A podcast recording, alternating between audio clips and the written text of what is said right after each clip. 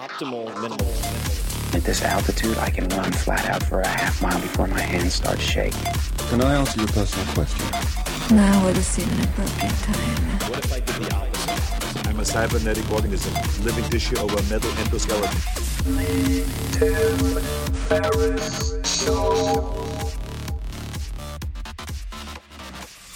This episode is brought to you by Athletic Greens. I get asked all the time what I would take if I could only take one supplement. The answer is invariably athletic greens. I view it as all in one nutritional insurance. I recommended it, in fact, in the four hour body. This is more than 10 years ago, and I did not get paid to do so.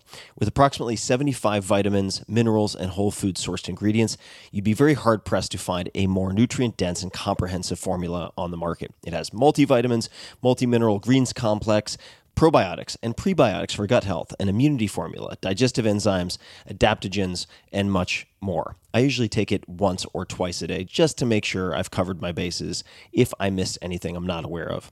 Of course, I focus on nutrient dense meals to begin with. That's the basis.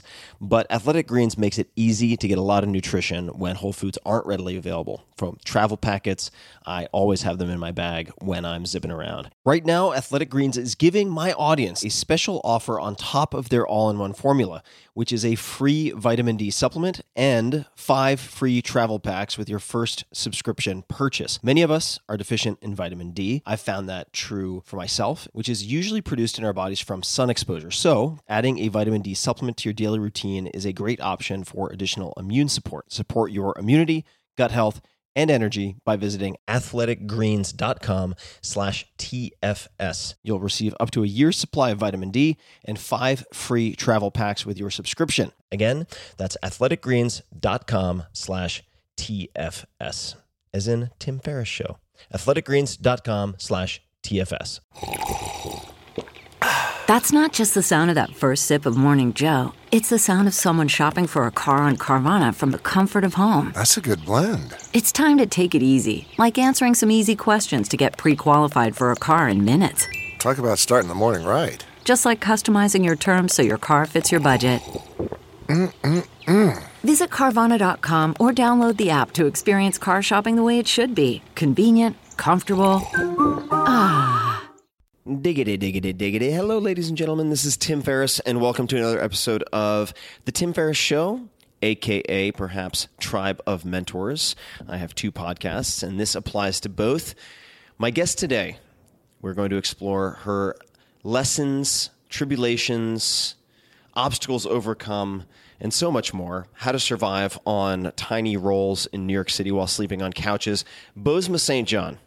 She is the chief brand officer at Uber, and until June 2017, she was a marketing executive at Apple Music after joining the company through its acquisition of Beats Music, where she was the head of global marketing. There's so much to this story. In 2016, Billboard named her Executive of the Year, and Fortune included her in their 40 under 40 list. Fast Company has also included Bozoma on its list of the 100 most creative people. There's so many details that we can dig into. You can say hi to her, Bozoma St. John, B O Z O M A, on Twitter and Instagram at badassboz, B O Z. And I think I'll just keep it at that. I took so many notes in this conversation. There's so many things that I am going to use, and I hope the same for you. So without further ado, please enjoy my wide ranging conversation with Bozoma St. John. Boz, welcome to the show. Thank you so much. You are perhaps in the last six months the most requested podcast guest by all of my friends on the internet. And I'm so glad that we finally were able to find a time to jump on the phone and have a conversation. So thank you for making the time. Yes. Th- well, thank you for having me. I, I don't know if I should be scared about being, you know, the most requested or flattered or say nervous. I don't. I don't know how to react to that. I think I think I think I think flattered is fine. I don't I, de- Okay. I I don't know if I wouldn't say flattered is a necessity, but you certainly don't have to be scared. And plus, as far as I can tell, you don't really get very afraid of things, and we might come back to that. So I would say yeah, we, we should come back to that. yeah, we'll, we'll definitely come back to that. And I thought that uh, in typical Tim sort of memento nonlinear fashion, we'd actually just start with something that is as a segue from being the most requested mm-hmm. on Twitter. So this is your pinned tweet, and I wanted to hear the background on this. So it's a quote hmm. from Nietzsche, and it's You must be ready to burn yourself in your own flame. How could you rise anew if you have not first become ashes? Hmm. Why why is that your pinned tweet? And what does it mean to you? You know, I have I have always felt um, very much aligned to the phoenix. You know, the thought of rising from ash. Um, that things seem to always burn. You know, burn really, really bright, like in some sort of like destructive, you know, fatalistic, extreme fashion for me. Um, it has always been that way. You know, when I was five, my dad uh, was in politics in Ghana, which is where my family lived. And um, there was a coup d'etat, uh, which meant that the government was overthrown by the military. Um, and my dad, along with all of his colleagues, were thrown into political detention. You know, my mom had to escape with me, my two younger sisters, and she was pregnant with my youngest sister. Um, and we had to, you know, escape to Washington D.C. for under political asylum. And you know, even starting from there, it it, it has always felt like, you know, crazy, dramatic things happen, and then I have to start over. You know, but the starting over is always better than whatever I came from, and so I have never been afraid of the fire. Let's call it. um, and so when I read that, and by the way, I only read that recently. I think it was like two years ago or something. Um, it just it just so struck a chord with me. I just always wanted to to see it, you know, to remember it, because even though life has sort of patterned its its you know its way with me, um, I I just wanted to be able to always remember. It's a great quote. And uh, it seems like, in some ways, this is another thing we'll come back to, and I, I typically don't lose track of the stuff I say that I'll come back to. So we will we will get back to. But in some ways, you had these life experiences which resemble the phoenix rising from the ashes, and now you it seems in some capacity you're almost seeking out uh, experiences where you can help the phoenix rise from the ashes. Uh, which is cool uh, to to, uh, to certainly to watch, and I've been looking forward to this conversation for some time. But I want to rewind the clock and go back to, I suppose, it, and maybe there were a few locations in between, but you could tell me. From Ghana, you end up in D.C., and then from uh, from that point, at least around age twelve, you moved to Colorado. Is that right? Well, so I was born in Connecticut. My dad was getting his PhD or two PhDs in ethnomusicology and anthropology. He'd come from Ghana as a Fulbright scholar. Um, and I was born six months before he received his degrees. So, right after he received them, we went back to Ghana, um, which then, you know, he got into politics and uh, we had to leave when I was five. Um, we were in the US for about a year or so um, before my both my parents wanted to move back to Africa, but we couldn't go to Ghana. So we moved to Nairobi, Kenya, and uh, we were in Nairobi, Kenya for about two years. Um, and then, of course, because Ghana was calling him so much, um, my dad decided that we should move back to Ghana. Uh, we were there for another two and a half years or so um, before you know realizing that things weren't really going to work out there. You know, politics wasn't wasn't working out for him there, and then he made the brilliant decision that we should move to Colorado Springs, Colorado, because what more diverse you know place to move your four African daughters and your wife than there. How did Yeah. wh- why Colorado? This is this is the uh, I, I've been so curious about this. Why was Colorado the decision. I know.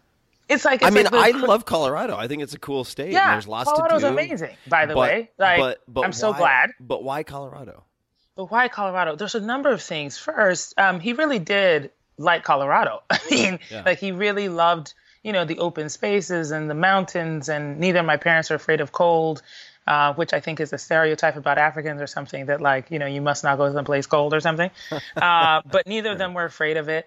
Um, but my dad also wanted to help out international students um, who were studying in the U.S. um, because he had been one. And there was a company or organization out there called International Students Association or International Students International uh, International Students Association. Yeah, that's right. And um, they were charged with basically helping to support international students in the U.S. who were studying to get their graduate degrees. Um, and they were based in Colorado. And so he was like, "Oh yeah, that sounds like a good idea. Let's just go there. I'll do that." These girls will grow up in this, you know, beautiful location.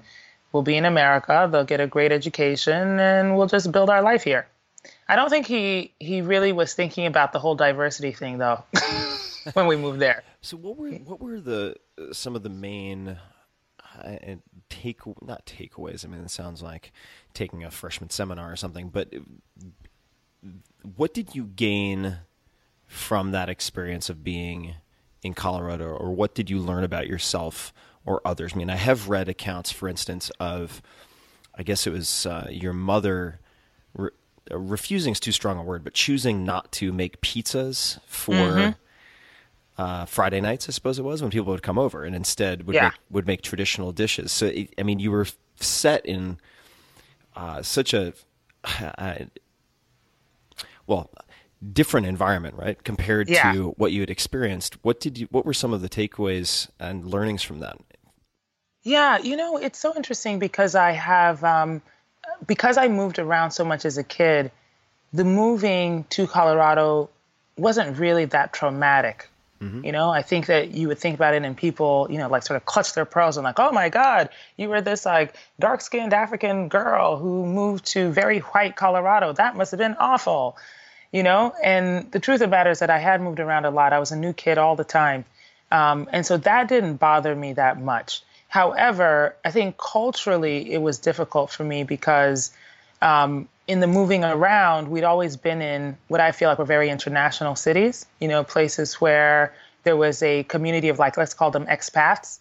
Right. Um, and so the feeling was always very cosmopolitan, you know, that uh, people moved around, they had at least some idea of where you came from, you know, um, and there was some appreciation for difference and I didn't find that at first when I got to Colorado Springs. You know that um, there was not an appreciation of anything that was different from people who grew up in Colorado, and that was difficult. You know because I wanted to, you know, fit in. Obviously, I was 12.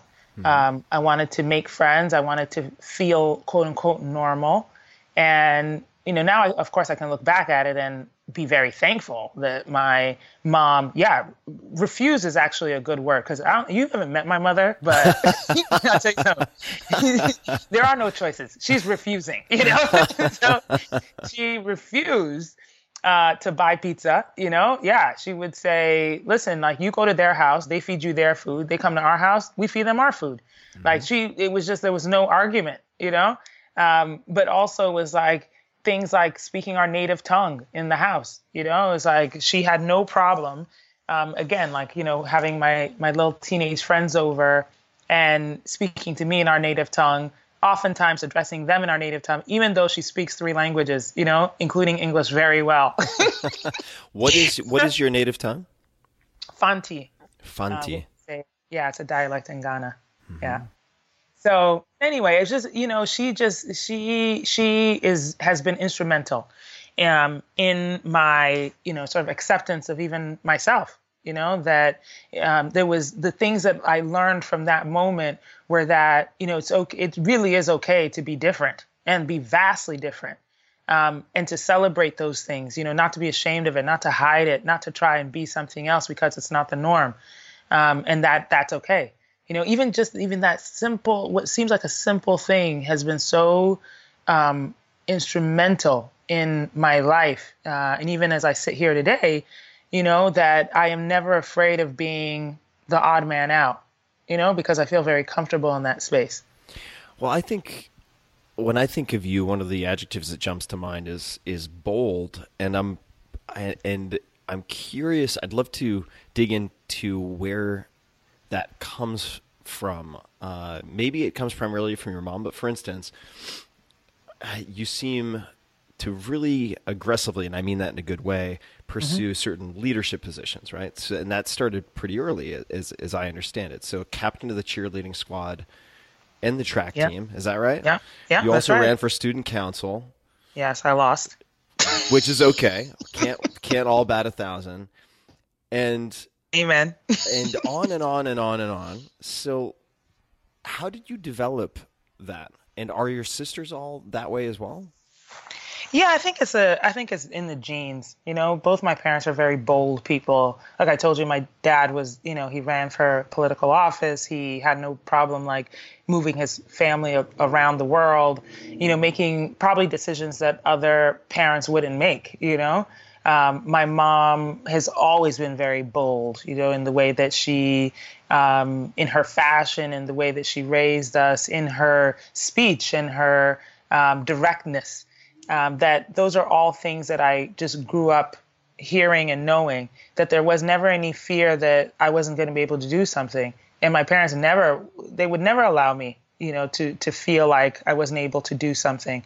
And so that fearlessness or boldness or going for the big thing um, has, has been taught as well as it's my nature, you know, because I, those are the kind of people I come from. So, a couple of questions. What were, what were your best events in track? Oh, I was a sprinter. So the 100, the 200, the 4x1 and the 100 hurdles were my were my races. I loved running. I'll definitely not do any workouts with you. Uh, number one, I will tear. I'll tear all all the hamstrings. And uh, now, uh, the what in the case of say the student council where Yeah. you lost, what would your parents say to you after something like that? Or yeah, I'm just if if you can recall, or even Oh, if I you, recall. yeah, all right. So what would they what would they say to you after something like that? it's, it's the same thing that they say to me after anything that is that I consider a failure. You know, first of all, again, both of them very direct in in a. Ooh, how do I describe it? It's like you know they're they're like stereotypically African. You know, like my dad is very harsh in the way that he speaks. You know, like he's like if when uh, so for instance when I lost, I came home. He's like, and obviously he'd been in politics, right? So he feels like, oh, you should naturally, you should win. You know, run a campaign, you win. Yeah. Um, and so I come home and he's like, "Hey, how do you go?" I'm gonna do the accent because Yeah, sure. you know, it helps, you know. And how do you go? I was like, "Yeah." So I didn't get it. He's like, "Didn't get what? Not not one position. Eh? You didn't get president. You didn't get vice president. You didn't get uh, uh, assemblyman. You didn't get councilman. You didn't get anything. Nothing at all." You know, and I'm like, uh, no, like, like no position at all. He's like, you should do it next year build up your audience and do it next year. You know, it was always that way. It was like it, there was no time for tears. it was just like, okay, fine, just do it next year. Right. You know, it's like I don't even know march why. forward. Like this is not this is not a question. You know, this is a demand. it's not an option for you. I don't care if you don't think you want to do it again. You're gonna do it next year. So did you do it next year? I sure did, and I lost again. And then what? Did he say the same thing? Yeah. Oh, he always he always. The, the, the funny thing is that like I literally had to graduate from high school before he stopped harassing me about running for student council. You know, it's like I, I had to leave the school. Like that that was the only solution. And what? you know, he he would have made me run until like there was no one left to vote. You know, like he made me do it again and again and again. outlive them all so you can vote Yeah, exactly, completely. What about what about your mom? Oh, my mom. My mom is definitely more nurturing. Um, you know, she's the one who's like, oh, well, maybe you know we should figure out a new campaign, you know, or or maybe we should make something. You know, like she's always very solution oriented as well, but in a softer way. Right. Uh, and so she was, you know, she allowed me to sulk and feel sorry for myself, you know, and and then you know make you feel, give you the pep talk, you know, to make you go back out, but also very solution oriented to say, okay, we're gonna do this again. We're just gonna try some new things. Yeah. Now, now, so this is uh this is an odd segue, but we're gonna go there anyway.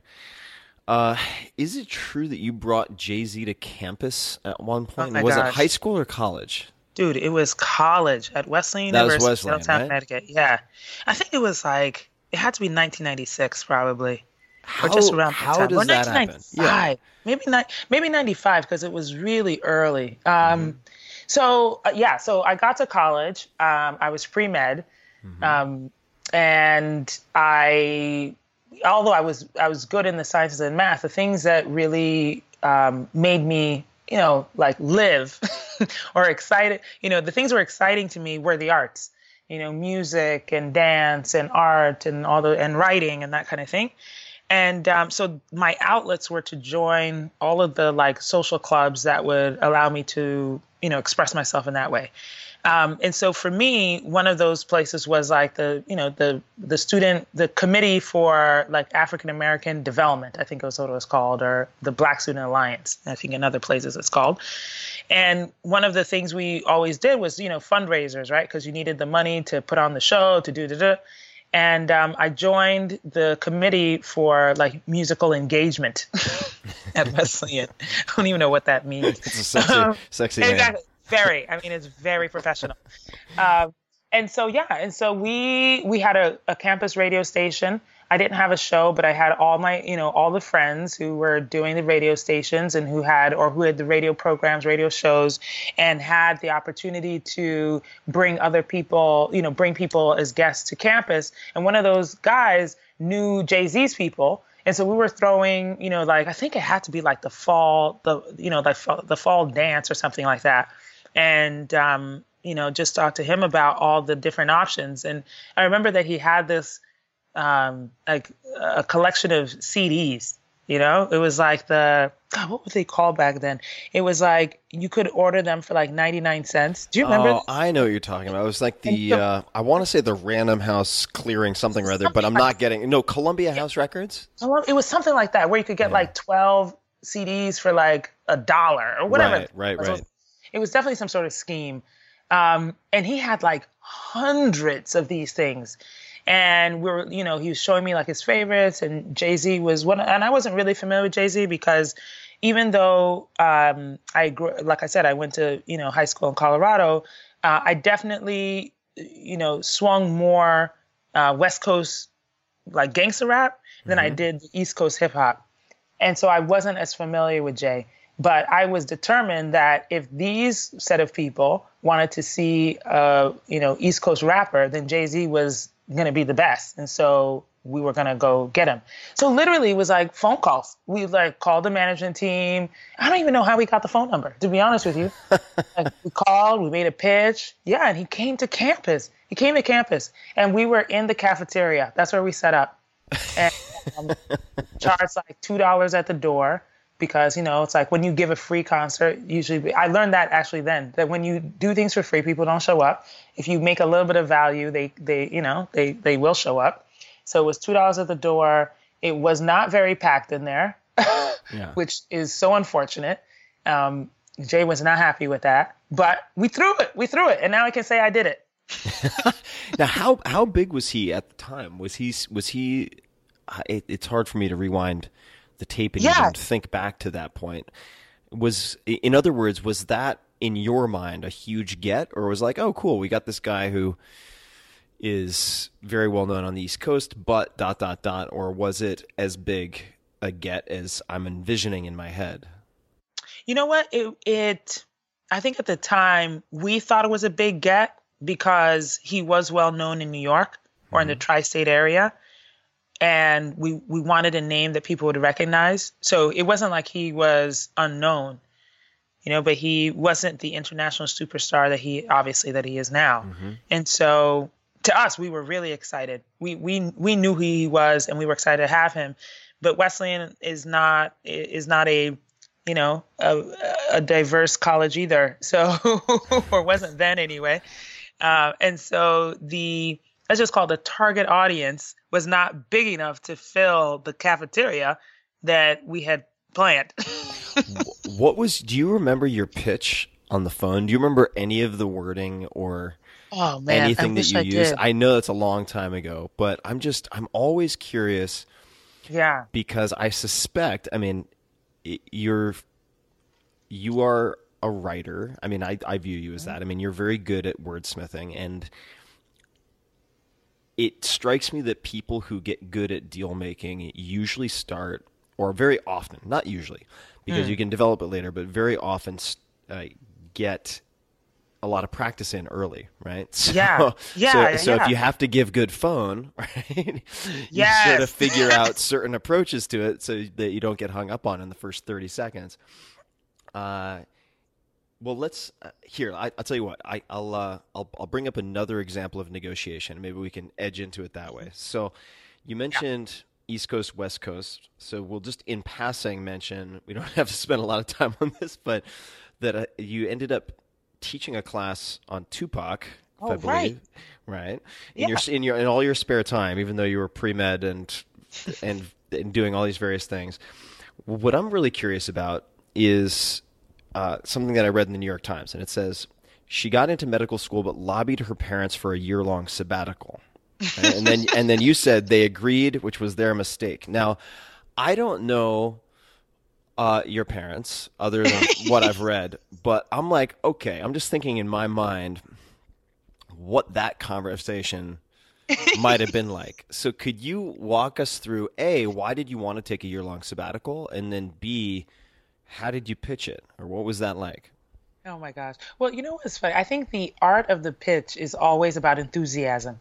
You know, it's like it doesn't really matter what you say as long as you're really excited about what you're saying. That people often then will give you the benefit of the doubt. They really will. Right. You know, it's like they um, and I, and along with the with the Jay Z conversation, I don't remember exactly what I said, but I know I was enthusiastic about it. You know, and I made the outcome sound probably really good.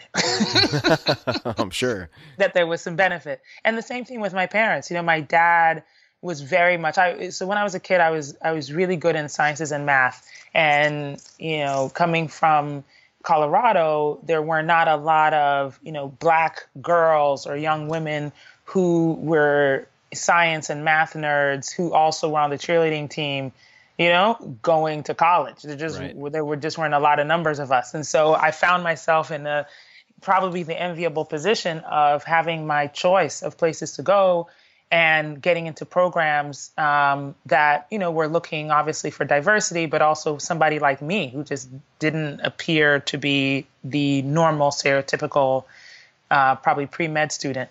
And I don't think you're the normal stereotypical anything. from from what I from what I can tell. you might be right. You might be right. You might be right. Oh my Yeah. God, I've never thought of it that way. um, oh my God, that makes me laugh. Um, but my my parents were so proud, you know, of the fact that I was going to be a doctor because for them, you know, not only like politics and academ- academics were really important, but you know, becoming a doctor, an engineer, or, or a lawyer were the three professions that they felt would be acceptable, you know, mm-hmm. for their daughters. And so becoming a doctor was what needed to happen, you know? And so, mm-hmm. yeah, I graduated pre med, uh, but I knew in my heart that I just, I knew I didn't want to do that forever and, or be a doctor forever. And I just didn't know how else to push that back until I could figure out what I actually wanted to do. Because it mm-hmm. wasn't like, I was like, oh, I want to go be a dancer. You know, I feel like that would have been easier if I knew what I wanted to do. I just had no idea. I was like, no, I like these arts, but I don't know what career that is. And so I, I have nothing to tell my parents that, like, I'm not going to be a doctor, but I'm going to do this instead. There was just nothing. And so the conversation was I want to make sure that I'm going to go to school, be committed to it, and graduate in the amount of time that will be acceptable to you. I can't do that unless I've taken time to really figure this out.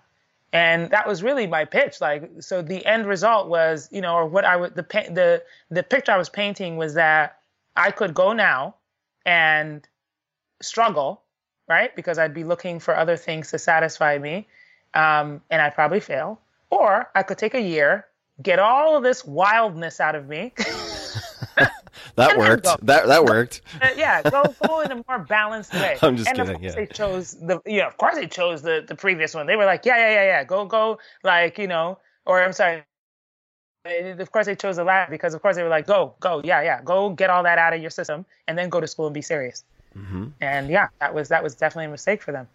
so so they agree, and then you step into this sabbatical. Did you have plans for it already, or were you flying blind? Like, to walk us through Dude. any of the milestones in that Yeah. in that first year. I had no idea what I was doing. it, you know what's funny is like back to your question about being, or I think it, we started about being scared. I mm-hmm. was scared. You know, I was really scared. I didn't know what I was going to do.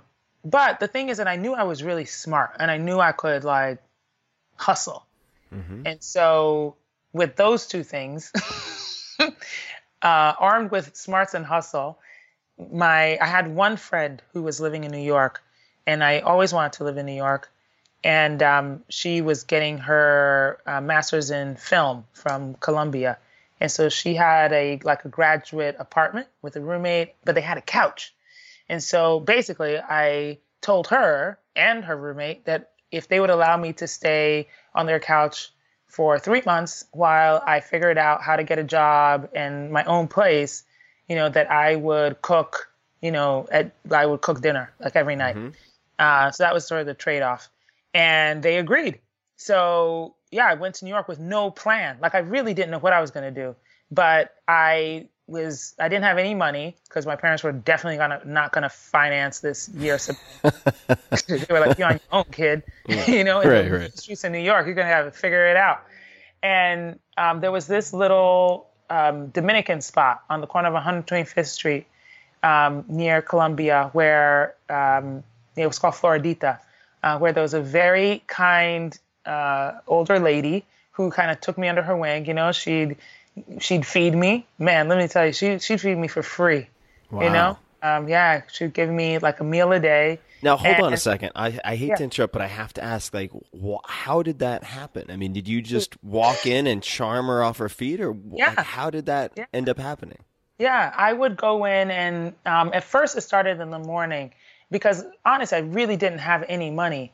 And so I wanted my money to last. So I would go in in the morning and they were selling like fresh rolls for 10 cents. And so I would buy the fresh roll, um, eat that. I, um, you know, had coffee back at the house or tea. And so I would go back to the apartment and that would be literally like sometimes my meal for the day Wow. you know and um, so i went in every day and she knew that i was coming in every day but she knew i didn't have a job you know? Mm-hmm. So we just started making conversation and very much i mean it's very much in my personality to talk to strangers. I'm very curious about people. And so i asked her a ton of questions you know and then she started asking me questions. And i don't know we just struck up a friendship. And mm-hmm. eventually i confessed to her that i didn't know what i was doing. You know, I was just here trying to figure it out. I was sleeping on my friend's couch, you know, and uh, she had a lot of really great advice. And one of the practical ones, she had lots of good like life advice, mm-hmm. but one practical one was that her niece had signed up at a temp agency, and they would call her in the morning and tell her where to go. And she was making good money doing that, right? Because uh, hell, for me, it was like I'm making no money, so any money was really right. I was like, or just pay me in rolls. Like I'm cool, you know? Mm-hmm. But she, you know, gave me the number of the temp agency and it literally changed my life, you know, because I Wow. called the temp agency. They started sending me out on jobs. I started making some money. I was able to feed myself. Um, and then one day the magic call came, which was that Spike Lee had fired his assistant and they needed me to go answer the phones at his new advertising agency that he had just created on Madison Avenue, and 49th Street in Manhattan. and I went. okay, so so I have a bunch of questions that are probably going to drive my listeners nuts because they're going to be like, Ferriss, you're asking the most unimportant, uninteresting questions imaginable, but you're cooking for your friends Yeah. Every night, right? What were your go? Do you remember your go-to meals? Oh, yeah. They're still my go to meals now. Okay. Always like some sort of starch, right? So either pasta or rice were my, my two that I like, or potatoes every once and again. But I don't like potatoes myself, so that. Uh, a meat, you know, so I like stews and soups. Uh, so chicken or beef or fish in like a tomato-based soup or tomato-based stew, and then a green. That's that's that was usually almost so, so some variation of that every day. Do you have a favorite green? If you had to choose one or two to have in your refrigerator as a staple, what would they be? Ooh, maybe some. Well, I really like collard greens now, Oh, so good. right? Collard greens are so good. They're hard to make, but they're once you know how to do it, it's they're so delicious. And collards can sit, you know, for some time, so Oh, you don't make them every day, you know. Yeah, they Yeah. don't they don't fall apart as much. One uh, just just since I have food on the brain, I haven't had much to eat today. I'll make a recommendation. If you get uh, a light fish, like a cod or tilapia, you can cook it in almond flour. So you just kind of coat it in almond flour, and then you can make tacos using the collard greens as the wraps. What? And they're just amazing. Anyway, uh, and it all this keeps. is this is a very interesting recipe. oh, it's it's fantastic. It's Okay. really, yeah. Get some guacamole. It's it's killer. So now, What?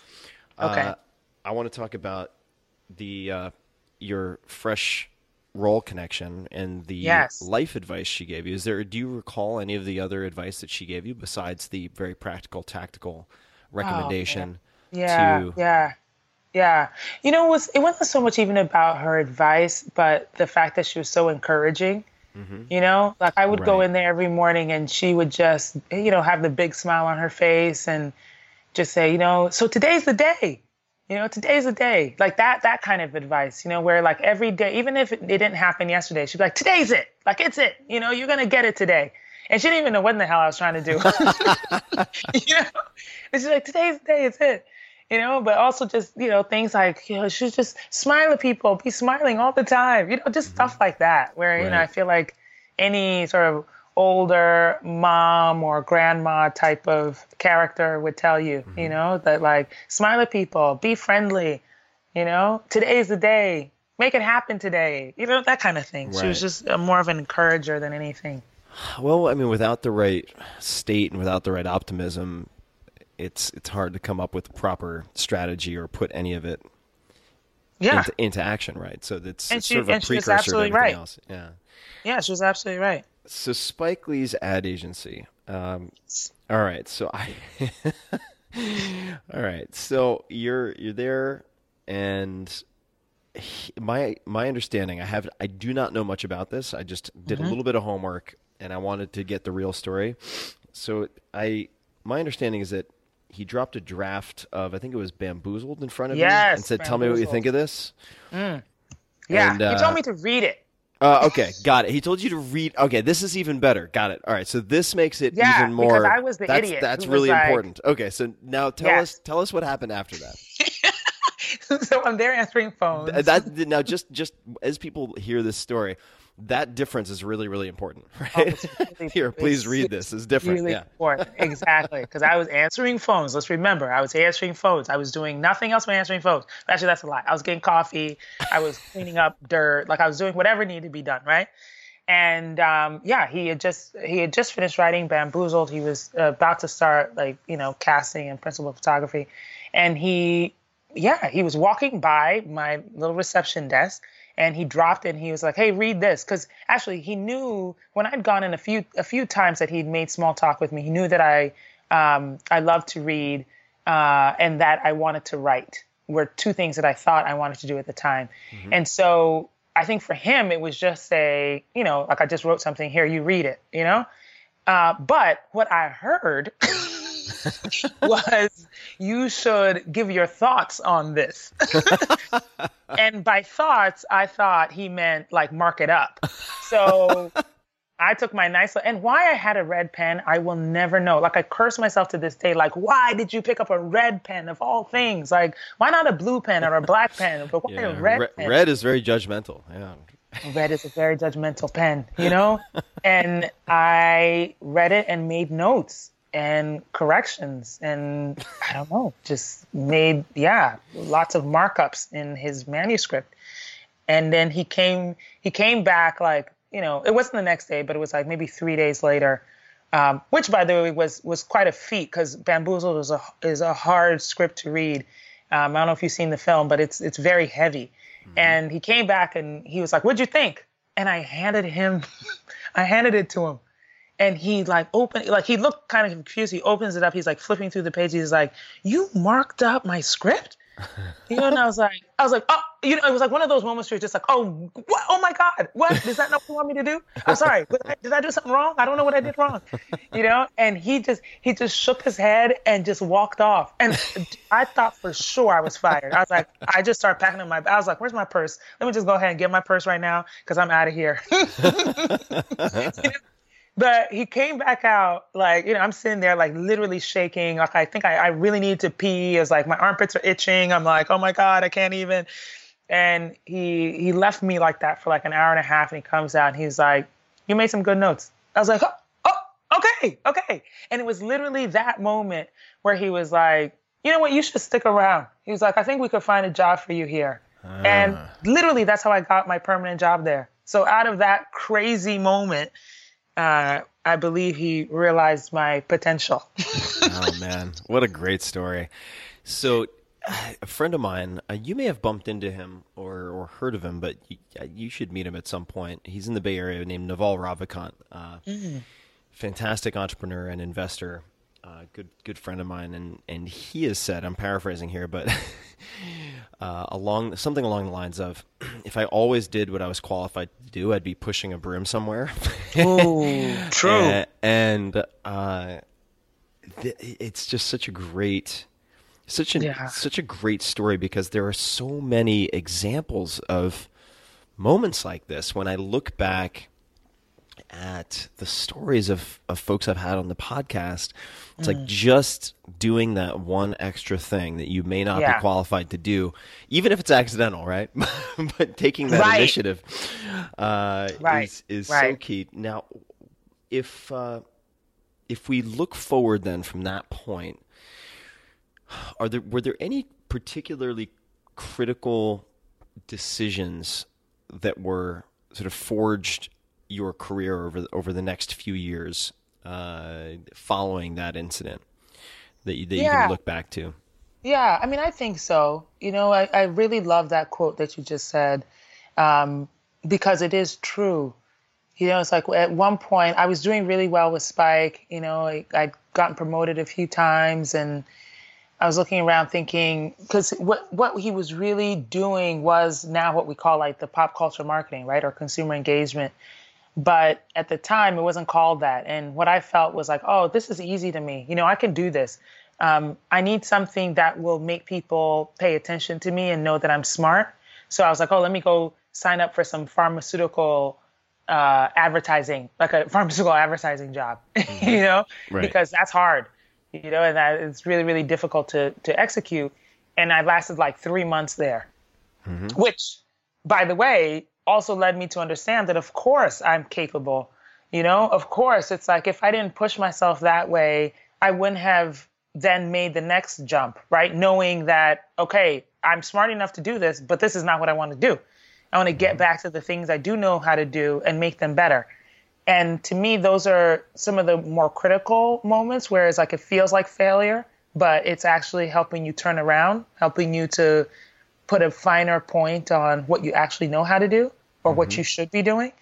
And there's been, you know, several several times like that where I've felt like, you know, maybe stretching with something that I wasn't quite sure I could I could reach that bar, but I was gonna fake it anyway. right. Until you know, it's like when I I at one point um, after I left Spike's agency, I went to Pepsi, and um, after a few years there, I quit and took a job at a fashion company called Ashley Stewart. Why And, did, uh, if you don't mind me asking, why did you quit? I quit because God, man, I'm telling you, like I quit for the most ridiculous reasons sometimes. I quit because I was a brand manager and you know, there was a very specific way that Pepsi organized its uh, marketing com- marketing team, right? It was like you had a class, everybody was promoted, um, you know, or not. You had, you know, just a particular set of responsibilities. You couldn't really stretch outside of those, and it just wasn't. I, I was just like, oh my god, if I stay here, I'm just going to be some, you know, like middle management person with nothing, you know, no excitement. I just didn't feel like that was a thing for me, and and not that there's anything wrong with that, it just wasn't for me. I wanted to do more.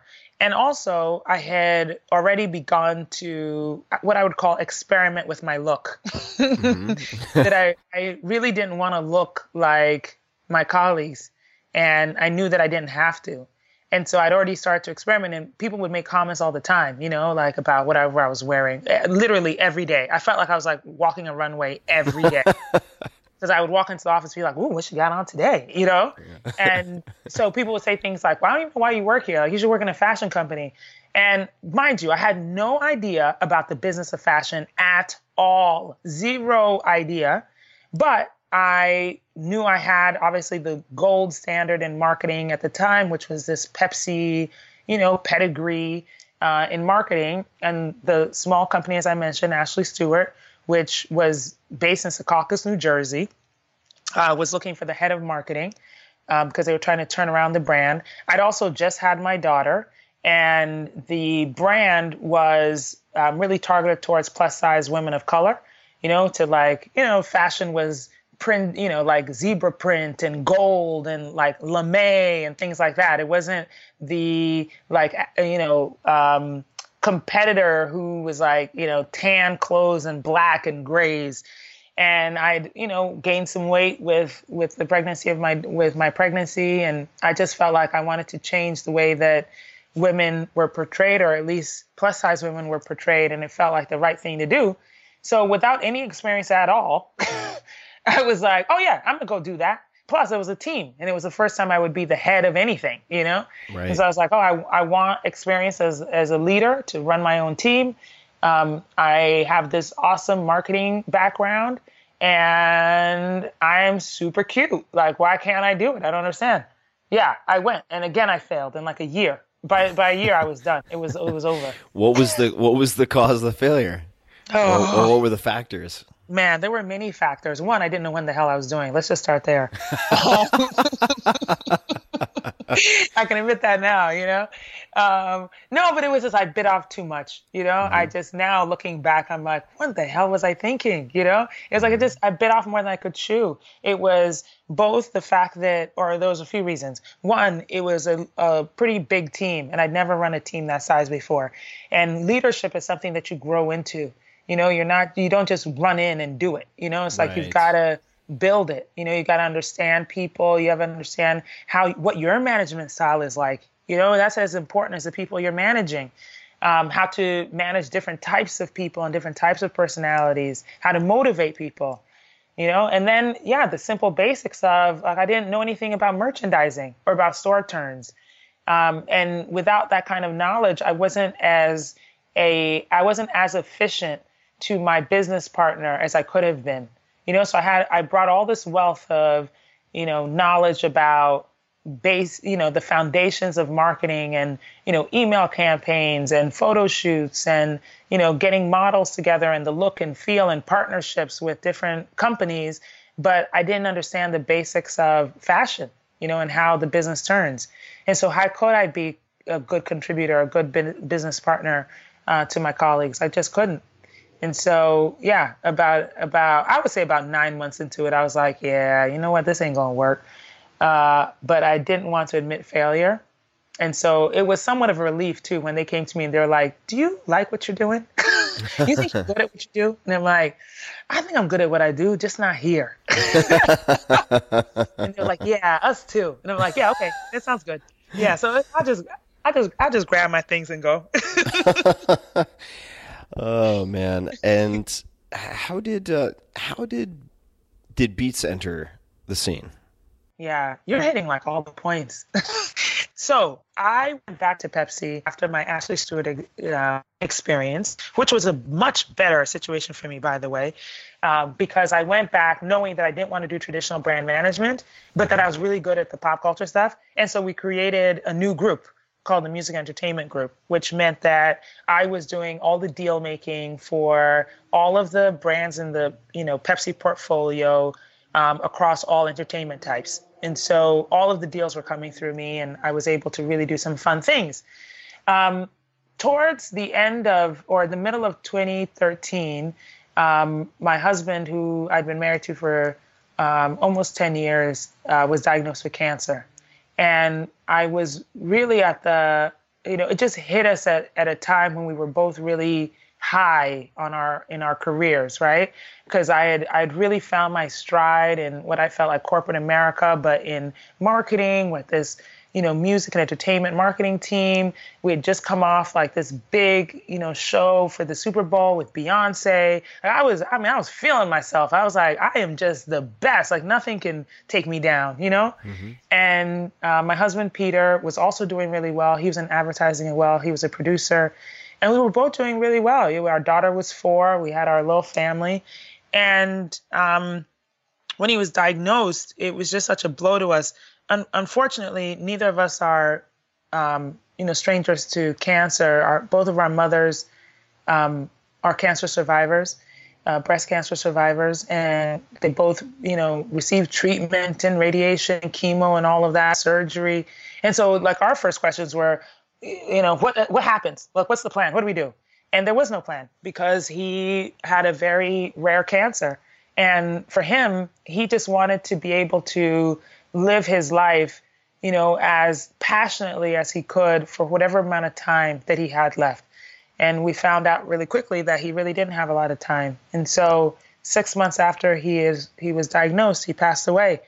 And that was in December. Uh, we just actually celebrated um, four years uh, that he's been gone. And I I just I was so lost, you know, in that I wasn't quite sure what to do. You know, I I we had been living this very fast life. Um, he was so um, much alive, you know, for me, and that in those last months, you know, we were trying to do everything that we could to fit, you know, the rest of our lives into those few weeks. Um, and one of the things he made me promise, along with with he, he was also a very funny guy. Uh, so he had a lot of jokes. One of them was that I I'm not Catholic. I'm not really religious. Um, I am spiritual though, but he was you know born and raised Catholic, and he promised or he made me promise that I would raise our daughter Catholic after he died, or he would haunt me, um, which was like a real threat. because I'm also I'm afraid of ghosts, and I was like, "You can't haunt me. That's not fair." And he's like, "Yeah, but I will though. So you better raise her Catholic," um, which is you know makes me laugh now because I really am raising her th- Catholic because I'm really afraid. But in any case, that's a whole nother story. Um, but part of that also, and what he made me promise was that you know I wouldn't stop living life as as you know deeply as you know again back to the fire you know with as much fire as possible that what we had learned in the six months was that you really can't take any day for granted you know and that i would need to do that um, and so after he passed away and um, i went back to work because i you know i really do enjoy my work and i find solace in it and i find inspiration in it but i went back to pepsi and i just knew that i needed to find something different to do um, or something that something that would like pull me into the future, if that makes any sense yeah, at it all. makes perfect sense. Um, and also, you know, by divine intervention, I met Jimmy Iovine around the same time, and Jimmy had just launched Beats Music. So he already had Beats Electronics, you know, headphones and speakers, etc. That was already a booming business. And so, but he had launched Beats Music, which was the first streaming platform um, for music under him and he was looking for head of marketing. And the funny thing is, of course, like here I was like, okay, I know big brand marketing. I get it, right? All of the important, the foundational stuff. I also understand the music entertainment space because I've been doing it. Um, plus, I needed emotionally something to look forward to. You know, the I needed to build the future, and I needed something again back back to like taking risks and quitting jobs, maybe sometimes for stupid reasons. I was like, you know, I need to take another risk. I need another one. I need something to make me feel alive. Mm. And so I told him I would move across the country with my four-year-old daughter. This was three months after my husband had passed away, and I said, okay, I will leave New York. I'm going to quit my job, leave New York, and I'm moving to LA to help you build this thing. And I also took it as a sign that Beats Music was born on my birthday. So I was like, hell, this this makes all the sense in the world. yes, I'm coming. yeah. So I moved to LA. And yeah. So, uh, so there's so many different things I I'd love to ask you about uh, a few of the stories that you just told. Uh, before I do that, any anyone listening who has not seen the Defiant Ones, uh, which is a, a mini series, incredibly well done about uh, Dr. Dre and Jimmy and the entire story of Beats, and certainly both of their lives. Uh, I highly, highly recommend checking So it out. Uh, I, I had a number of questions, and I, I thought we could start with just to re- rewind the clock. This is this is certainly tying into your late husband, but in uh, Tribe of Mentors, thank you for being part of the book, by the way. Yes. Uh, oh, I- such an honor. I asked you about um, books that have had a large impact Oh, on your life, and you mentioned Toni Morrison's Song of Solomon. So I was Oh, wondering if you could just explain for people why that has had uh, an impact on your life and what it's meant to you. Yeah. Oh man. Okay, so Toni Morrison is one of my favorite authors. I've been reading her since I was in high school. And she's a really hard author. You know, she doesn't take it easy on her readers. I think, you know, it's like sometimes um, you know, you you write for the lowest common denominator, right? But she Sure. doesn't. She's like, you're gonna meet me at my level. Yeah. And she's just a really difficult author. But I really love her storytelling tells the experience of the African American and you know story the African American experience so well and so richly. Um, so I really enjoy her her books. But my favorite is Song of Solomon. And when I was in when I moved when I finally got like my permanent job with Spike, um, it was in the Madison Avenue building with DDB, which is you know the agency that basically Mad Men was was um, created about, right? And Peter worked, my late husband Peter worked at DDB, and they had a cafeteria at the bottom of the building. And so um, one day I'm standing in line. Peter, by the way, was a you know six four uh, of Italian descent, um, just a big dude with a big voice and a big personality, and a big gold chain, which sounds really stereotypical, but he really did wear like a gold chain. and so he's standing behind me in the line. By the way, I don't notice him at all. And he, which is hard to imagine because I just described him as like this big person. But guess what? I'm like a big personality too. So screw that. You know what I mean? Right. Anyway, um, so he's standing behind me and, you know, he's trying to drop some lines, you know, like pick up lines and whatever. I'm just like, this dude just needs to like quit. Like, what, you know, turn around. And he's like, I've been coming down here to try and catch you. You know, I would, I would love to take you out sometime. And I was like, or no, he said, he said, I would love to get to know you better. And I was like, all right, if you want to get to know me better, you should read Toni Morrison's Song of Solomon, and then we can talk about it. and I walked away, right, thinking like, good, there, there we go, got rid of him, Yeah. you know. But literally, like three weeks later, he finds me in the cafeteria again, and he's like, I read the book. And I was like, no, that's that's actually impossible. I don't believe you. But okay, you know, we, we can have a coffee and we can talk about it. So we sat down for coffee, and he knew so much about the characters, the obviously the plot lines. We had such a rich discussion, and it was such a beautiful moment for me because I was like, wow, okay, you know, when somebody is is really when somebody is really interested, when somebody really wants to get to know you, they're gonna do whatever it is to, that it takes to get to know you. The bar was raised so high, you know, and then it was raised higher uh, because then for my birthday, which was about a month later, uh, by then we'd been dating, um, he painted a, a a picture of characters from the book for me for my birthday, and I knew then I was like, this guy's everything, you know. If he is willing to get to know me on my terms, on my level, uh, even though it's a high bar, and he's going to jump it, and then go the extra step of being creative about how he presents it back to me in a new way. That was that was going to be it.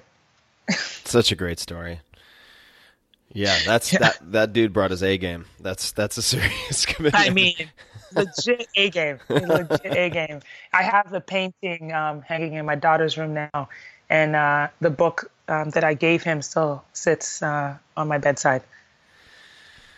So I'd love to follow that up with a question about, I suppose, grief and what helped you through the grieving process. I mean, were there any particular realizations or resources or pieces of advice or anything that, that helped you uh, Yeah. through, throughout that process? Yeah, you know it's amazing. the The part about our story that I don't often talk about, actually, I've, I've never talked about. Um, so you got to excuse me because I might get emotional. Um, No problem. Is that um, before he was diagnosed, um, we were actually separated. Uh, we were, you know, it was just a difficult time, and like I said, we were both moving so fast in our careers. Things were really popping, and I think we just stopped communicating properly. So we were separated. And um, i really you know didn't think that we would get back together you know because i just thought ah, you know what, relationships end, and you know that was a time of life, and da da da da da, right? And then he got sick, and I realized that, you know, you only get these chances at this type of love, maybe once, you know, like the very lucky get it once, um, and I had it, and so for me, it was a real moment of reckoning, you know, to understand that, you know, love like that doesn't come around and to appreciate it. And that love like that not only doesn't come around often and to appreciate it, but that it can last after the physical, you know? And after he passed away, it was for me really understanding what it means to forgive yourself you know, like regret and feeling terribly about maybe angry words you've said or, you know, taking someone for granted or taking love for granted. It just changed my whole perspective. And for me, the grief was not even just about just losing him, but also forgiving myself, you know, for having lost precious time that I didn't need to lose, uh, that I chose to lose, and that I would never do that again you know? And so for me, the grief wasn't just about, or healing wasn't just about getting over, and I'm using air quotes because there is no getting over, you know, but it was about learning the lessons from just what I never want to repeat again. You know, if it's like, if I'm blessed enough to ever find that kind of love again, I will never take it for granted, you know? And, and I think that's part of the healing is that understanding what is really important what's important to us, what's important in making us happy and making us feel satisfied, uh, that things can change, but that we should always, always, always appreciate, you know, the, the greatest gifts that we're given. And I, I will never forget that. Thank you for that. I, um, that also hits home for me and in, in a few ways. Um, fortunately, I've, I've, I've never, I have suffered the loss of family members and, and loved ones and uh, best friends, but never a partner like that. Mm. Uh, but the uh, two things that have historically been, I'm getting better, but historically been very big challenges for me are A, forgiving myself for anything, and uh, B, uh, running maybe a little too hot in the anger department. And uh,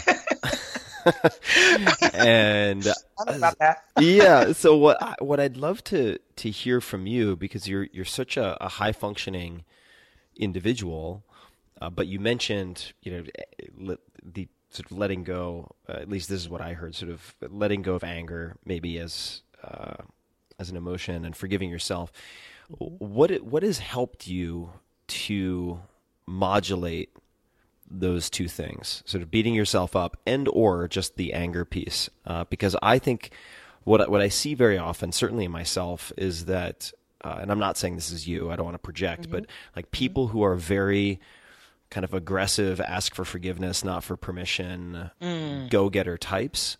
Uh, very frequently also have some collateral damage from both of those things right? Yeah. Uh, yeah. So, so I've tried to work. No, I haven't tried. I have worked very hard on on trying to r- recognize that those aren't always the best fuels.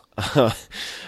Uh, and and ways to approach things. But what how how is your thinking about say anger uh, or self forgiveness changed? Yeah. What what have you found helpful? Do you have any exercises or or phrases that you revisit? Anything like that? Well, it's interesting because you're right. I, you know, I, I would agree that, um, you know, folks who are high functioning in this way run hot in a lot of different ways, you know? Yeah. Um, and for me, anger is one that I think before, you know, I kind of see, see myself like before Peter died and after Peter died, you know? Um, and before he died, I was definitely quick to anger, you know, impatient, um, you know, unforgiving is probably a good word, you know. Right. Um, always demanding. You know, I expected everything. Uh, mm-hmm. and I expected everything to go well too, by the way, because it had, quite frankly. I mean, you know, things had been tough sometimes, and as we talked about the phoenix and the fire and all of that stuff, uh, but I always found a way through. And so I was, and maybe arrogant is a good word too. You know, Sure. um, all of those words to describe the way that I was. And then something totally uncontrollable, you know, an event so catastrophic and traumatic that was outside of my control happened. And all of a sudden, it just knocked me down a peg or two, you know, maybe three or four. And coming back from that has been all of this learning, you know, about not um, running so hot all the time because really it's useless. Yeah, You could still get a lot of things done without having to leave so much chaos in your wake for sure. that you know there's an opportunity um, i'm not saying you never get angry i still get angry you know things happen i'm still impatient you know i want things to happen like today all the time. But knowing that i can't damage others based on my anger. Mm-hmm. You know because then you have to fix that and you have to go back and you know correct those things. And sometimes that's more difficult to do than if you hadn't made the mistake in the first place.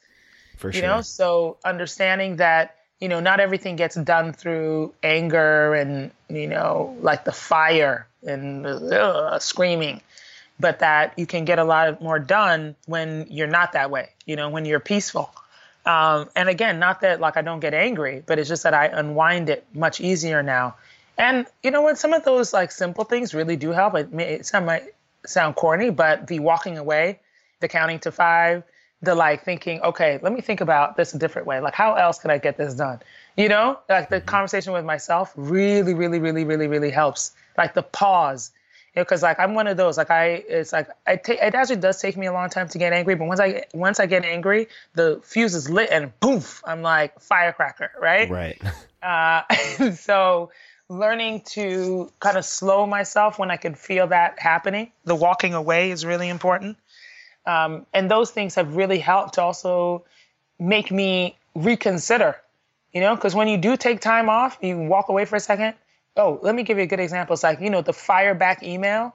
Ooh, man, I've had yeah. to like learn to not do that. you know, it's like the because man, I used to be dangerous with that thing. You know, it's like I would get something that would just piss me off, and then here go right, and then send. yeah, and it usually caused a lot of damage. And now, um, you know, getting things like that, I stop Maybe I'll write something, but I definitely don't send it. You know, mm-hmm. reread it, reread it again. You know, sometimes pray.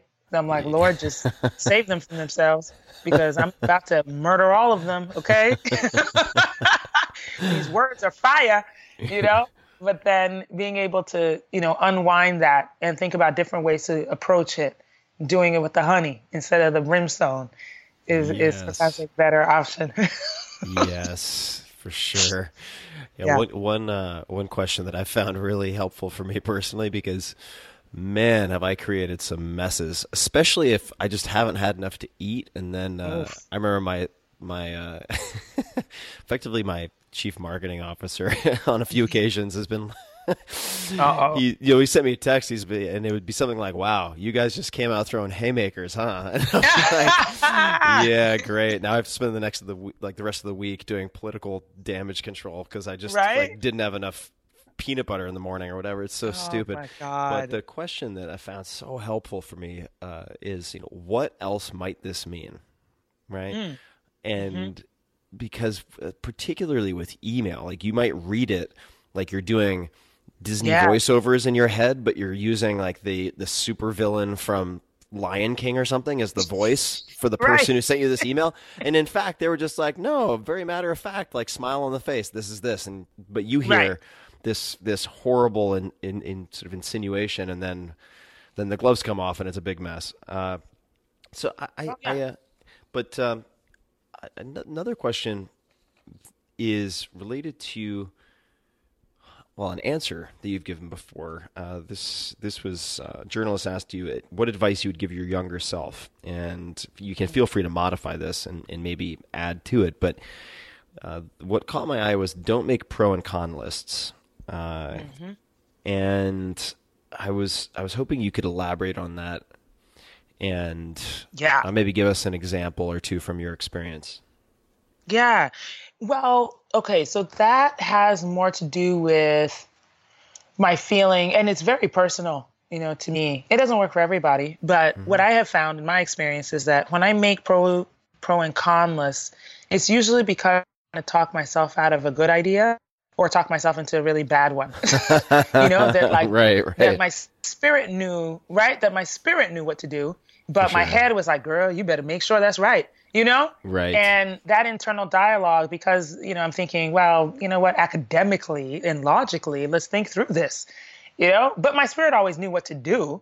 And more often than not, actually, no, let me, every single time that I did not listen to what my spirit was telling me, it was wrong. Even Yep. if I rationalized to myself, whether it was a job to take or a relationship or a business deal, every single time.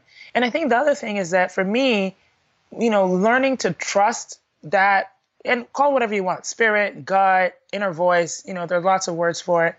Um, learning to trust that has been a real process. I'm still doing it now, you know, where it's like, I don't have to have a reason. You know, it's like, Yep. okay, brain, just shut off. Like, I don't have to rationalize this. It doesn't have to make logical sense. I just don't like that, and I'm not gonna do it.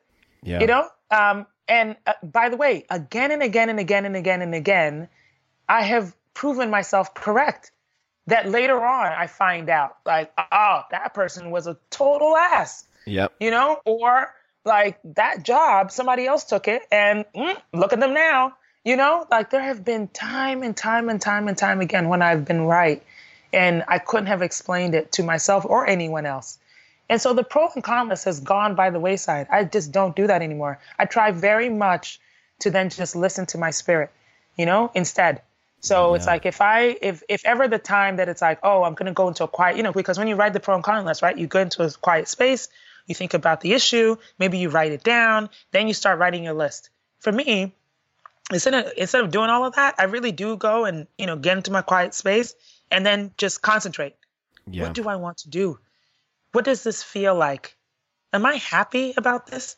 yeah. You know, does it make does it bring me joy? Like those type of questions. Usually I can answer those.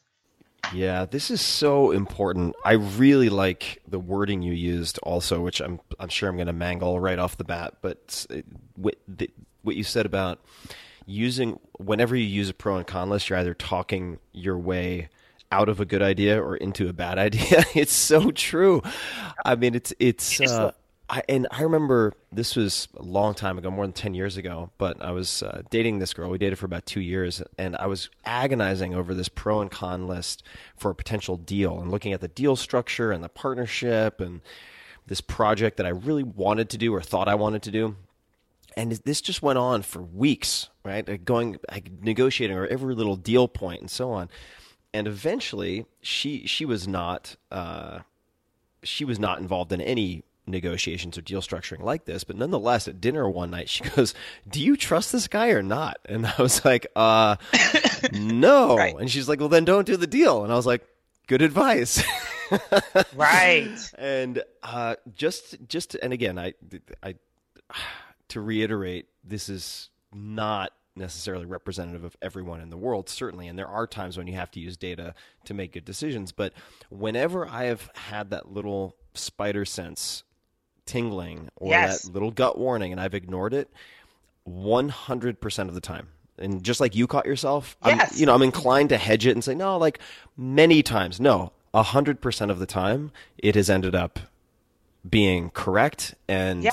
it would have saved me from a lot of, of pain and um, That's right. what I've noticed for That's my right. for myself too is that it's taken a lot of practice to start to listen to that, and furthermore, uh, I've had for decades the habit, which is not constructive, of over caffeinating and using a lot of, of ca- caffeine. And what I found is that that is like hitting mute on for me my ability to listen to that intuition or that gut feel which is really based on thousands or millions of years of evolution like your body is trying to tell you something Right. right. and uh, but if i Right. but if i over caffeinate it it's there's too much noise and the signal doesn't get through That is so interesting.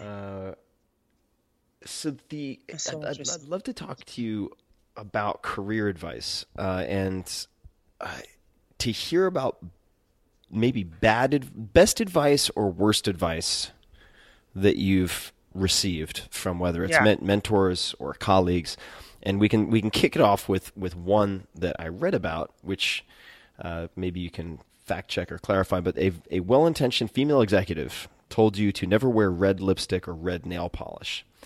Is that accurate? Or am I yeah, getting that from someone? else? no, that is hundred percent accurate. All right. yeah. What, what was the rationale there, and why why did it end up not being good advice? You know what's interesting is that I feel like this is we can put this in the category of when people have good intentions. You know, Right. like you were talking about reading it in the Disney character voice. you know, Right, right. like she was she was reading it or she was saying it in a very nice way. I'm sure she was doing it to help me, but it was really uh, came across sinister. And for me, I really did listen to it. I accepted it. I tried to implement that. The reason why I say it's the worst advice I ever received was that it was damaging to me. One, well, because she was totally wrong. That's the first thing. But also that there was this um, psychological sort of reaction to that, right? Which meant that red to me were my is one of my favorite colors. I do re- wear red lipstick, red nail polish, and it does make me feel bold. Mm-hmm. Back to that word again. Um, and I think sometimes I use it as armor. And what that did was that stripped me of my armor. You know, ah. it stripped me of mm-hmm. this idea that like I could be bold. It made me wonder whether or not I could show up as myself all the time. You know, that perhaps I was too bold and I was too loud and I was too this and I was too that. And that's the damage that it did. Hmm. You know, and that so for me when I look back, it's not about lipstick or nail polish really, but it was about trying to quiet this boldness and making me wonder whether or not I could appear as myself in any space, in any corporate space, and be accepted. And so that was that was terrible. Clearly, I ditched that advice and for good, Yeah. uh, and and definitely created my own rules. Um, but it was really tough, you know, because obviously I res- well not obviously, but I did respect her, and she was more successful than I was, and I wanted to be successful. And so when somebody who's successful tells you to do something, you try to do it, even when it damages you. You know. How did uh, let's let's talk about good advice. Uh, who who are people that you think of in your career as important mentors along the way, if anyone comes to mind? Is there is there anyone in particular who really helped you to maybe think differently or make better decisions to hone you as a as a human being or as a professional? Yeah. I mean, certainly I, I could, you know, point to my early role model slash mentors, you know, my parents, obviously. Um, when, it, when I started working, you know, Spike Lee definitely, you know, and his boldness and his, uh, what I would call like, not carelessness, but he really defied how people, in, you know, his work is his work and he doesn't care about the criticism. You know, he's going to create the work that he knows should be seen Right. and um, that has has certainly uh, inspired me. You know that sometimes critics are just people who can't see the world the way you see it. So who cares, that is a great way to put it. Yes. right? that is a great way to put it. Yeah. yeah. Um, and along the way, there have been different types of people who've come in and out. You know, it's so funny because now when people are like, "Oh, I want you to be my mentor," you know, and I'm like, "But do you need me right now?" You know, like I, I want to know from them, like, "Do you need me right now, though?" You know, like Yep. you see me, but you might not need me. You know, you might need somebody else at this very moment because mentors are like friendships. You know, some of them are long lasting, some of them are for a season, um, some of them are from far away. I've been inspired by a lot of people that I don't know. Kris Jenner, you know, um, Oprah, even though I've, I've begun to know her recently, which is awesome. Um, you know, Arianna Huffington, who has a real impact, a, a significant impact in my life right now. Um, but there have been there have been lots of people along the way that I, I have felt you know drawn to because I want to um, not emulate them, but live more boldly or make different decisions based on things I've seen that they've been able to do. Yeah. What do you see in uh, just to take the last example, uh, Arianna? Or what have you obs- observed that is or heard that has impressed you Uh, Oh my because gosh. she's she's a fascinating woman. We're, I, I've I've become friends with her over the last several years, uh, uh, along Yeah. with her sister. But what what's your Yes. experience been like? You know what I learned from her? It was it's in present she is. You know, when you're in a conversation with her, or hell, when you text her, she is so responsive. You know, when when I'm in her presence and she is talking to me, I don't think that she's thinking about anything else except whatever I'm, we're, we're talking about. You know, it's a really it's a really important quality and one that I have now taken on to be more present in conversations. You know, because you have your phone or you're distracted, you're thinking about something else, you're like, you know, going on and on. Whether it's in the work environment or in a casual environment, um, I'm I'm trying to be more present so that I can really hone in on what people are saying and how I'm responding, you know, to them. And it's been really, really fascinating to see her do that and how much I appreciate it. So I know people would appreciate it when I do it. You Oh, know, it's a it's a real le- good lesson. It's uh, you're so right. Uh, I've I've noticed just how dramatic the impact is when you're having if you're having a conversation with Arianna. Let's just say it's at a dinner that she's hosting, and she is Yeah. a Jedi master of of hosting such things. But let's say there are 20 people. When she's Yeah. talking to you, even though many people might be vying for her attention, you feel Right. like you are the only person in the room, and her Absolutely. her eye contact is also just incredible. And I was just thinking, I never really revisited this, but when I think about what I remember from those conversations, I Mm-hmm. remember a lot of the detail of what we talked about. But Yes. even though other people at the dinner were very impressive in various ways, they didn't have that same focus when we hmm. were talking. And I, I'm struggling right now to think of really next to anything that we spoke about it. yeah, yeah. She's really Right. No, that she's it's- it's very very present. Yeah, it's extremely. it's a true. very it's a really great lesson you know um, because i think also you know maya angelou said you know people rarely remember what you said but they'll always remember how you made them feel and Yes. i have learned that from arianna too just in living that when i'm with her i feel like she cares about me you know cares about what i have to say is responsive to what i'm saying i want people to feel that way when they interact with me you know, I want them to feel like I care because I do. And sometimes I think it just comes across wrong because you're over here looking at, you know, the notification that just came on your phone. You didn't mean to look like you weren't paying attention, you know, or like you're looking around the room when they're asking you a question. Uh, but to ma- maintain that eye contact, be present in the conversation, not trying to run off somewhere, you know, um, makes people feel like you care. And I do. And so I want, I want to bring that across. Well, I think it, it does come across, and I know we only have uh, a little bit of time left, but I'd love to ask a, a few, just a few more questions. Uh, and just as we're going through the the chapters of your life thus far, I, I I have to ask, how did you know that Uber was the right next move for you? Right. Right. Yeah. Man, you know, that's it's like if there was ever a temptation to write a pro and con list, it would have been um, when I when I was going to take the job at Uber. Yeah. that would have been the moment, you know, to write one.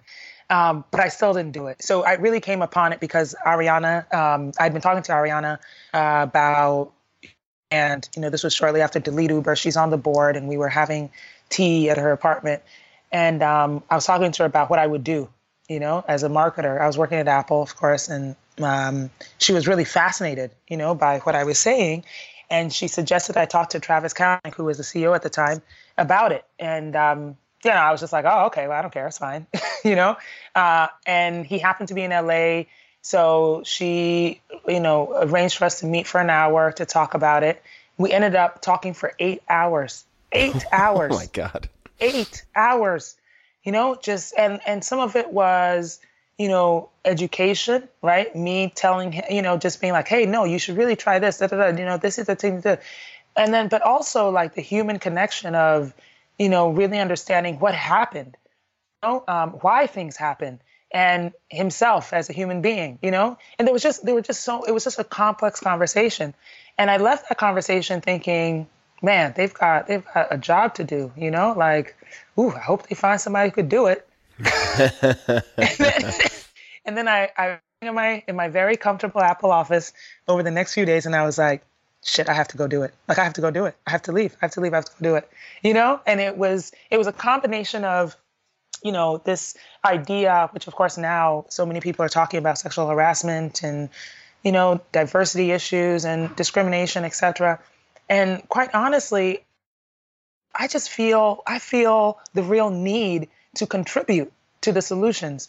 You know, mm-hmm. that I don't want to sit on the sidelines and wait for somebody else to fix it you know, especially when it comes down to these more sensitive and what can be catastrophic challenges. This is not necessarily about saving a brand. This is about saving an ideal. You know, that I want our industry, I want my future, I want my daughter's future to be changed. I want it to be changed because of this moment. You know, I don't want us to be the same. And so this is not to me. So when people say like, "Oh, are you going to save the brand of Uber?" I'm like, "No, that's not what I'm here to do." You know, I'm here to save an ideal. I'm here to make sure that we never go backwards and that we use this catalyst moment to propel us forward into a better community and a better society and a better industry and better work environments. That's it. You know, so and if the brand gets saved along the way, fantastic. Well, I I think you, for me, you you highlight. Uh, what's the right expression? The right expression might be sort of proactive, constructive dissent. Dissent isn't quite the right word, but if I look at the mm-hmm. pull quote at the at the top of your chapter in Tribe of Mentors, which went completely nuts online when, when I put it up. Uh, we spend far too much time complaining about the way things are and forget mm. that we mm. have the power to change anything and everything, right? And it reminds me of, of something that I was also told. I want to say it was Joseph Gordon-Levitt, who's a really smart guy, uh, which was you know it's very easy to say. It's very easy to say what you're against, mm-hmm. but it's important to say what you're for right? Mm, and yes, uh, and there's a big difference, right? There's there's yes. a, there's a very big difference between trying to build a better future versus trying to tear down what causes you some type of visual, visceral negative yes. reaction, right? And they're, yes. they're, they're, they're actually very different things. Yes. So, so how would you uh, encourage people to think about this? I mean, there, there's, there are a lot of hot button issues. There are a lot of things that need to be fixed, mm-hmm. but there's also a lot of complaining on the internet that, f- as far as I can tell, does very little to actually yes fix things and repair things. Uh, Correct. So, so if what would you? What, what, how can we steer the ship in the right direction, uh, if if that's possible? I mean, what, or how would you encourage yeah. people change their thinking so that they're more sorry. likely to build as opposed to just simply destroy and attack? Right. You know, it's it's wow. This is a this is a big one. Yeah. You know?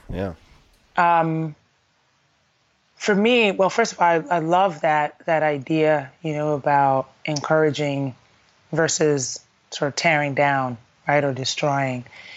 By the way, I am very much a fan of calling things out when sure. we don't like it. Yep. You know, making noise about it. But I want us to go a step further. You know, it's not just about making the noise, but then how are we actively changing the set environment? Right. You know, for me, that's it's very much like you know, yes, the quote that's in your book. Um, which again, by the way, thank you so much for asking me to participate. It, it, was really, man. By the way, when I got it, I was like, holy crap! Look how big this book is. It's amazing. you know, so many people in here. Oh man, it was like a party. It was amazing. well, um, thank you for being part of it. Yeah, no, really. But um, I really, I really am enamored by the idea that we really can change anything at all, you know, and that each of us are responsible, responsible for the change. You know, I said it before, like even early on in my career, um, when we were when people would talk about diversity numbers and the lack of women and this so forth and so on. And i would say but why are we looking to the ceo to change the numbers? You know what about us? Like if you're not in a position to hire, it's like, well, can I recommend, you know, someone in a job that I see open, right? When I am in a position to hire, can I hire from a diverse pool of candidates? You know, when I do have a seat at the table, can I implement procedures and processes to change the dynamics of how our corporation or, or our organization looks?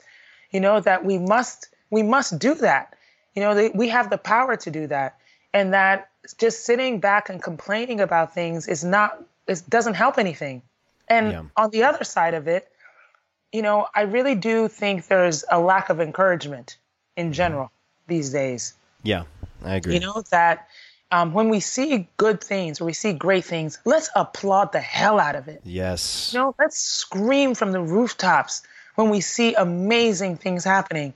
Hell, I'm I'm here for everybody gets a prize. You know, it's like if you see even a small thing, let's appa- let's applaud it because I think that the you know the the drumbeat and the noise over great things can drown out you know people who want to do bad or do badly. You know that when we are in a position to celebrate the great things that are happening or the good things that are happening, we encourage more of it. And so I want to see us do that more. You know, I certainly do it. I do it myself. You know, I, I am always applauding. I applaud my friends. I applaud myself. Yeah. pat myself on the back um, all the time because I really do want to see more encouragement of each other and of humanity out here. It's such an important point. I'm really glad you said that. And uh, the the positive reinforcement is really, really, really important. Uh, if you want to change one person's behavior, or if you want to help catalyze a cultural shift, you can't just be smashing the dog on the head with a newspaper for everything. Like you, like there has Right. to be some element of shaping the behavior you want with positive encouragement. It's just like based. If you look at science, you look at evolution, you look at Yes. any any sort of observable phenomenon that that is a necessary ingredient. You can't just get it done by whacking someone on the head because then it's, they'll just learn they'll develop some type of learned helpful uh, hopelessness or opt out right? Which you see quite a bit unfortunately right now is a lot of people opting out of these conversations completely. And uh, but if you if if in addition to or instead of just getting upset you also get motivated right? And sort of be decide what you're for not just what you're against. I mean i do think like you said you can you can change a lot more than you would expect. And uh, for instance we, we mentioned arianna huffington before. Uh, one of her favorite books is meditations by marcus aurelius. And so she and I, she and i have talked about this because you can not only change external circumstances, right? But uh, even if you change external circumstances in some respect, you you'll never be totally in control of everyone else's responses. But you can cultivate the ability in yourself to become more emotionally resilient. Let's say a little less hair trigger, and that Right. helps you to be a more effective agent for change. Uh, well, I want to let you get to your evening. This is this is so much fun for me. Is there any Oh. ask just with the all the people listening? Do you have any final words, suggestions, or an ask for the audience? Whew, man, that's a big one. Um, thank you so much for having me. By the way, this is this is so amazing, um, and it's been such a great conversation. You know, I feel like we could keep talking for hours. Oh yeah, oh yeah. About I'll try, I'll try so to give uh. TK a, a, a run for his money with our. I know, we- right? we- we'll have we'll have a nine-hour conversation. exactly, exactly. Well, you know what? I um, you know, as as our uh, great poet TLC would say, I ain't too proud to beg. You know, um, I'm not too proud to beg for support. You know, this is um, I am constantly in need of support. You know, The- I think sometimes we see people achieving, and we think they have it all figured out. Um, I have a lot of things figured out, but I do appreciate support. You know, I am inspired by people. I love to hear about the great things that people are doing, but I also like to be encouraged myself. And so if you see me in the world or you see me on social media, um, I would appreciate a word of encouragement. And that's what I ask. Here, here. Well, like like your uh, your moral support with the rolls in the mornings way back in the day. Today is the day. Today is the day.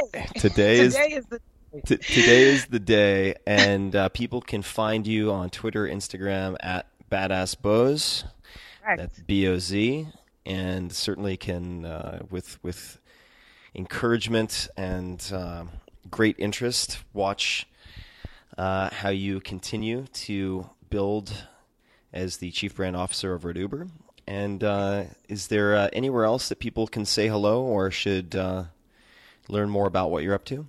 Yeah, just uh, yeah, I'm pretty open on social media, so you'll Yeah. find me there. Engage, engage. Yes, being an executive, being a mommy, being a daughter, being a friend, all of the things. Well, I really appreciate you taking the time. This was so much fun for me, and uh, I'm sure that uh, my my my my listeners will no doubt seek you out online. Um, and uh, if there's anything I can do to help, please do let me know. But but uh, thank you so much for carving out uh, a little bit of your very valuable time to have a conversation. I sincerely appreciate you. Today's the day. Today is the day. And for everybody listening, as usual, you can find show notes, links to everything we talked about on tim.blog forward slash podcast, where you can find show notes for this episode and every other episode. And until next time, thank you for listening. Hey guys, this is Tim again. Just a few more things before you take off. Number one, this is Five Bullet Friday. Do you want to get a short email from me? Would you enjoy getting a short email from me every Friday that provides a little morsel of fun before the weekend? And Five Bullet Friday is a very short email where I share the coolest things I've found or that I've been pondering over the week. That could include favorite new albums that I've discovered, it could include gizmos and gadgets and all sorts of weird shit that I've somehow dug up in the uh, the world of the esoteric as I do. It could include favorite articles that I've read and that I've shared with my close friends, for instance. And it's very short. It's just a little tiny bite of goodness before you head off for the weekend. So if you want to receive that, check it out. Just go to 4hourworkweek.com. That's 4hourworkweek.com, all spelled out, and just drop in your email, and you will get the very next one. And if you sign up, I hope you enjoy it.